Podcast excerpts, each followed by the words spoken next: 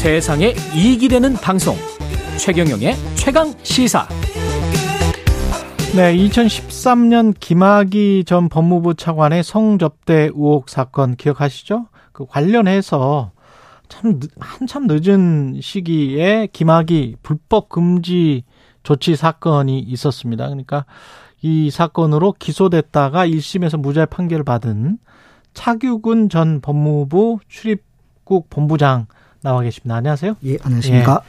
예. 이좀 사건을 설명을 해야 될 것 같은데 이게 그러니까 성접대 의혹 사건이 있었고 김학의 씨가 출국을 하려고 했는데 그거를 출국 금지를 시켰습니다. 네, 그렇습니다. 그 출국 금지를 시켰을 때 법무부의 출입국 본부장이셨어요. 네, 그 당시 예, 그렇죠. 본부장이었습니다. 예. 근데 그것과 관련해서 이걸 불법으로 출국 금지를 시킨 거다라고 해서 검찰이 기소를 한 겁니다. 예, 2년 전에 예, 수사해서 기소를 2년 했습니다. 전에. 예. 그랬는데 1심에서 무죄 판결을 받았습니다. 올해 2월 15일에 무죄 예. 판결을 받았습니다. 예, 관련해서 이제 아니 이걸 제대로 어 검사들이 2013년에 수사를 했으면 이런 혼선이 안 생겼을 네. 텐데 라고 생각하신 건지 어 관련해서 처음으로 수사했던 2013년에 김학의 사건을 수사했던 검사들을 특수직무 유기 혐의로 지금 공수처에 고발하신 거죠? 네, 그렇습니다. 예. 예, 고발 배경을 좀 다시 한번 설명을 해 주십시오. 예, 그 특수 직무 유기죄가 좀 생소하실 건데요. 예. 어, 특정 어, 범죄 가중 처벌에 관한 어, 법 15조에 보면은 예. 예, 범죄 수사의 직무에 종사하는 공무원이 음. 이 법에 규정된 죄를 범한 사람을 인지하고 음. 그 직무를 어, 하지 않으면 유기하면 아. 어, 그 특수 직무 유기 가 되고요. 예. 어, 1년 이상의 유기징역에 처하도록 되어 있습니다. 아. 그 공소시효는 어, 10년입니다. 그럼 검사들이 그 당시에 2013년에 네네. 성접대 의혹 사건을 인지했다. 그럼에도 불구하고 어, 기소하지 않았다. 이렇게 지금 네, 그렇습니다. 그런 예. 요지입니다. 2019년도에 어, 긴급 출국 금지 이후에 예. 어, 재수사단이 그 발족을 해서 두 달 만에 음. 어, 김학의 전 차관은 어, 특가법상 뇌물죄로 음. 어, 윤중천 씨는 어, 특가법상 그 알선수재 등의 혐의로 구속 기소를 했습니다. 예. 어, 김학의 전 차관 같은 경우는 그 이후에 일부 뭐 공소시효가 지난 부분은 면소 판단을 받고 음. 일부는 또 범죄 에, 그 증명이 되지 않는다는 이유로 그렇죠. 어, 일부가 무죄 뭐 말을 판결 예. 네, 뭐 약간 좀 복잡한 예. 상황이 있습니다. 예. 그래서 최종적으로 뭐, 어, 처음에는 뭐 저기, 에, 1차 그 항소심에서는 2년 6개월, 2년 6월에 그랬죠. 실행을 선고를 받- 법정 구속도 어, 되기도 했습니다만은 음. 대법원에서의 정인 사전 면담 절차상의 문제점을 지적을 해서 음. 어, 파기 환송이 됐고 결국에는 이제 에, 그 무죄로 어, 최종 확정이 됐고요. 음. 예. 근데 윤중천 씨는 어, 특가법상 그 알선 수재.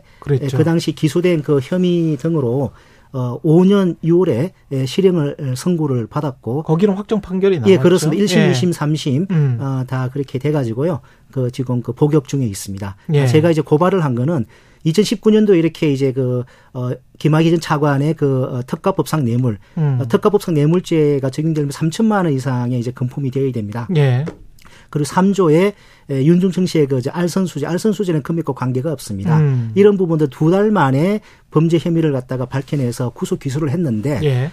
결국에는 이거 그 윤중천 씨 판결문 등을 보면 음. 2013년도에 경찰에서 그와 같은 혐의를 잡았다는 흔적들이 증거로 그 이제 그 적시가 되어 있습니다. 아. 그 말은 뭐냐니까 예. 2013년도에 경찰 조사 기록에 에, 그 특가법상 혐의와 관련되는 내용들이 예, 포함이 되어 있었던 것이 아닌가 아, 충분히 의심할 만한 상황이 있었고 저희서는 어, 형, 형사소송법상 공무원의 그 공무원이 음. 에, 직무를 함에 있어서 그 범죄 혐의를 발견할 때는 고발을 해야 될 의무 조항이 있습니다. 아. 네, 그래서는 그 고발 의무 조항에 따라서 어, 공수처에 고발을 하게 된 것이고요. 그렇군요. 또 한편으로 어, 부패 방지 권익위원회법에 의하면은 음. 어, 부패 행위를 이렇게 규정하고 있습니다.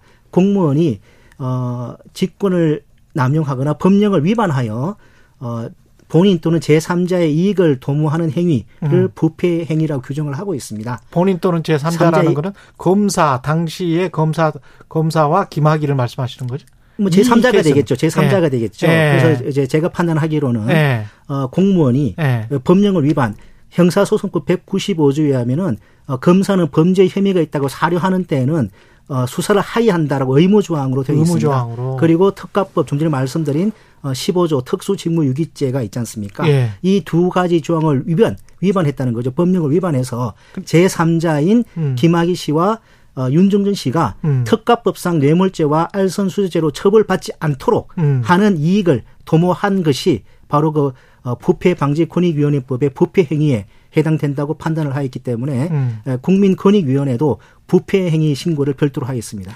그럼 관건은 2013년에 경찰 수사 기록이 어 기록이 충분히 검사들이 아 이 상황은 기소할 만하구나라고 인지할 만했다라는 게 이제 증명이 돼야 되겠군요. 그렇습니다. 예, 그래서 네. 그 부분은 사실은 이 사건은 어 어떻게 보면 공소시효가 많이 남아 있지 않다고 볼 수도 있겠지만 예. 오히려 사건이 아주 간단하고 명확합니다. 그러네요. 2013년도 경찰 조사 기록, 수사 예. 기록 그리고 2019년도 재수사단의 수사 기록과 법원 어, 재판 기록만 입수해서 비교 분석만 음. 비교 하면은 분석하면. 과연 그 당시에 검사들이 어. 김학의 씨의 그 특가법상 뇌물 혐의와 예. 어, 윤종천 씨의 특가법상 알선 수재 혐의를 어, 인지할 수 있었느냐 그 부분만 확인하면은 이 사건은 한두 달만 해도 수사 성과를 올릴 수 있는 사안이라고 생각합니다. 그 부분을 꼭 확인해 보고 싶다라는 열망이 느껴집니다. 네네, 예, 그렇습니다. 예. 왜냐하면 13, 19년에 지금 말씀하신 대로 2개월 만에 처리를 할 수 있었는데 네네. 사건이 발생한 지 한참 지난 후에 2개월 만에 처리할 수 있었던 사건을 13년에 만약에 제대로 들여다봤다면. 예. 이거는 뭐 훨씬 더 김학의 씨 같은 경우도 면소 판결을 받기가 쉽지 않았을 것이다 이런 생각도 들고요. 그렇죠. 그 당시는 예. 범행 얼마 되지 않은 시점이었기 때문에 예. 훨씬 더 증거 확보가 쉬웠고 예. 수사를 하기가 용이했을 것입니다. 예. 그리고 1심에서 지금 무죄 판결을 받은 김학의 불, 불법 출국 금지 조치 사건 같은 경우 이거는 좀 설명을 좀 해 주십시오.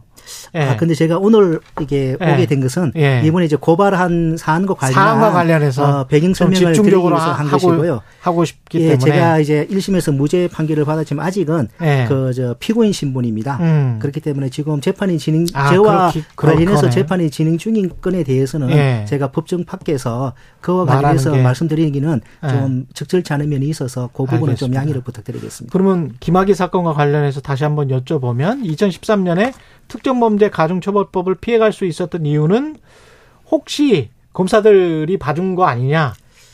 이거 네네. 이거 하나입니까? 어, 아. 그, 뭐좀 구체적인 말씀을 드리기는 그렇습니다만, 예. 어, 사건의 내막에 대해서 잘 아시는 분들이 한 말들이 있습니다. 아, 그. 부분을 좀 말씀을 드려보겠습니다. 예. 어, 2019년 6월 25일에 어, 윤, 문무일 전 검찰총장께서 어, 대검 과, 아, 검찰 과거사 관련해서 이제 기자 회견을 하신 적이 있습니다. 2019년에 2019년 6월 25일입니다. 예. 어, 그때 문무일 전 총장께서 이렇게 말씀하셨습니다. 어, 김학의 사건 자체도 부끄럽지만 과거 수사에서 어, 이 사건을 밝혀내지 못한 것이 더 부끄럽다. 검사들이 어, 그 당시 검사들이 검사로 직무를 어, 못 다하지 못한 것이다. 라고 말씀을 하셨고요. 또 사건의 직접 당사자인 윤중천 씨가 작년에 저희 그이 출국금지 사건 재판에 증인으로 나오셨습니다. 예. 작년 10월 달인데요. 예. 어, 이분께서 이런 말씀을 하셨습니다. 어, 경찰에서는 있는 대로 다 말 안 했는데 구속되고는 검찰에 가서는 다 있는 대로 얘기를 했다. 근데 내가 그렇게 다 있는 대로 말을 했는데도 검사들이 사건을 덮어서 이렇게 됐다.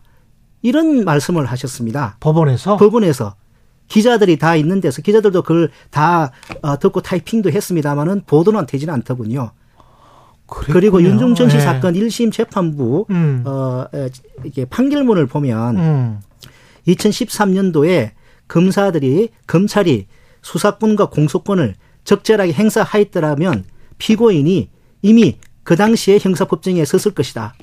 그게 판결문에? 판결문이 있습니다. 그리고 피고인 아. 본인조차도 지검이 아닌 그때 사건이 마무리되어 있어야 한다고 불만을 토로한다. 피고인은 윤중천 씨죠. 아. 그 판결문 윤중천 씨 1심 판결문에 이런 내용이 나와 있습니다. 또 한 가지 더 말씀을 드리자면은 그 당시 경찰에서 수사해서 검찰에 에, 넘긴 어그 송치 죄명 중에는 특정 경제범죄 가중처벌 등 배임죄에 관한 내용이 있었습니다. 예. 이거는 서울저축은행 나중에 파산을 했는데요. 음. 서울저축은행 불법 대출 사건 관련해서 윤중전 씨와 어떤 그 저축은행 전무 한 분과 이제 공모를 해서 어떤 어 배임을 했다는 예. 그런 내용입니다. 근데 그 전부는 구속 기소가 됐고요. 윤중천 씨는 검찰에서 무혐의 처분을 했습니다. 근데 이 그 전무가 이 혼자 구속 기소돼 가지고 1심에서 실형 선고를 받고 항소를 했는데 그 과정에서 왜 윤중천 씨는 공범인데 저 사람은 아무런 처벌을 안 받고 나만 처벌을 받느냐 이거 억울하다. 예. 이건 공소권 남용 아니냐라고 주장을 하셨어요. 예.